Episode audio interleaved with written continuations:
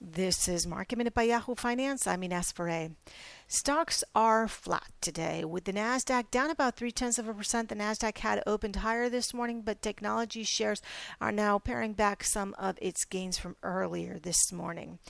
GameStop announced that its chief customer officer is leaving, another major change since activist investor Ryan Cohen joined the board of directors of, of GameStop. There's been a change in CFO and also a new chief tech officer, which over the last couple of months has come on board. Any commentary during the conference call will be paid attention to by retail investors and also Wall Street analysts.